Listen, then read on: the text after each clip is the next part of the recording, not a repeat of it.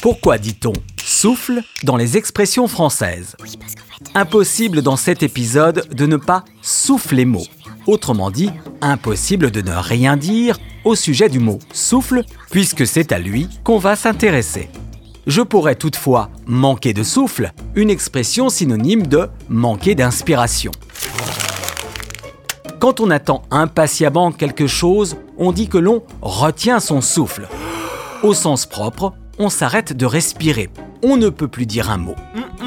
Au sens figuré, le suspense, voire l'angoisse, mettent notre respiration sur pause. On aura le temps ensuite de reprendre notre souffle c'est-à-dire de s'arrêter en plein effort pour tenter de retrouver une respiration normale. Car dans ou après l'effort, on peut souffler comme un bœuf ou un phoque, c'est-à-dire en faisant beaucoup de bruit. La comparaison avec ces deux mammifères paraît logique tant ils soufflent bruyamment.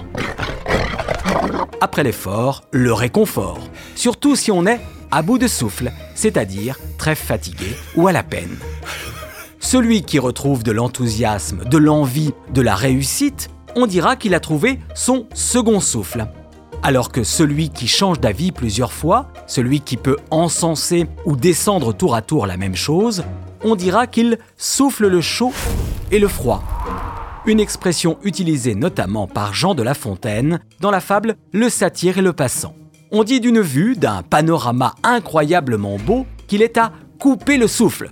Ce qu'on voit est si extraordinaire qu'on en a la respiration coupée. On est tellement sous le charme qu'on pourrait même en oublier de respirer.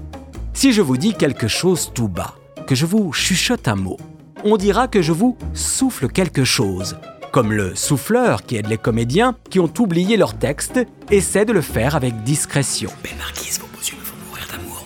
On dit de quelqu'un qui envenime les choses qu'il souffle sur les braises une expression qui fait le parallèle entre le feu qui prend et les tensions attisées. Il faudra donc un souffle de fraîcheur pour calmer tout ça. Quant à moi, pour trouver une inspiration nouvelle, je vais chercher un souffle neuf. Sur ce, je vous dis à bientôt.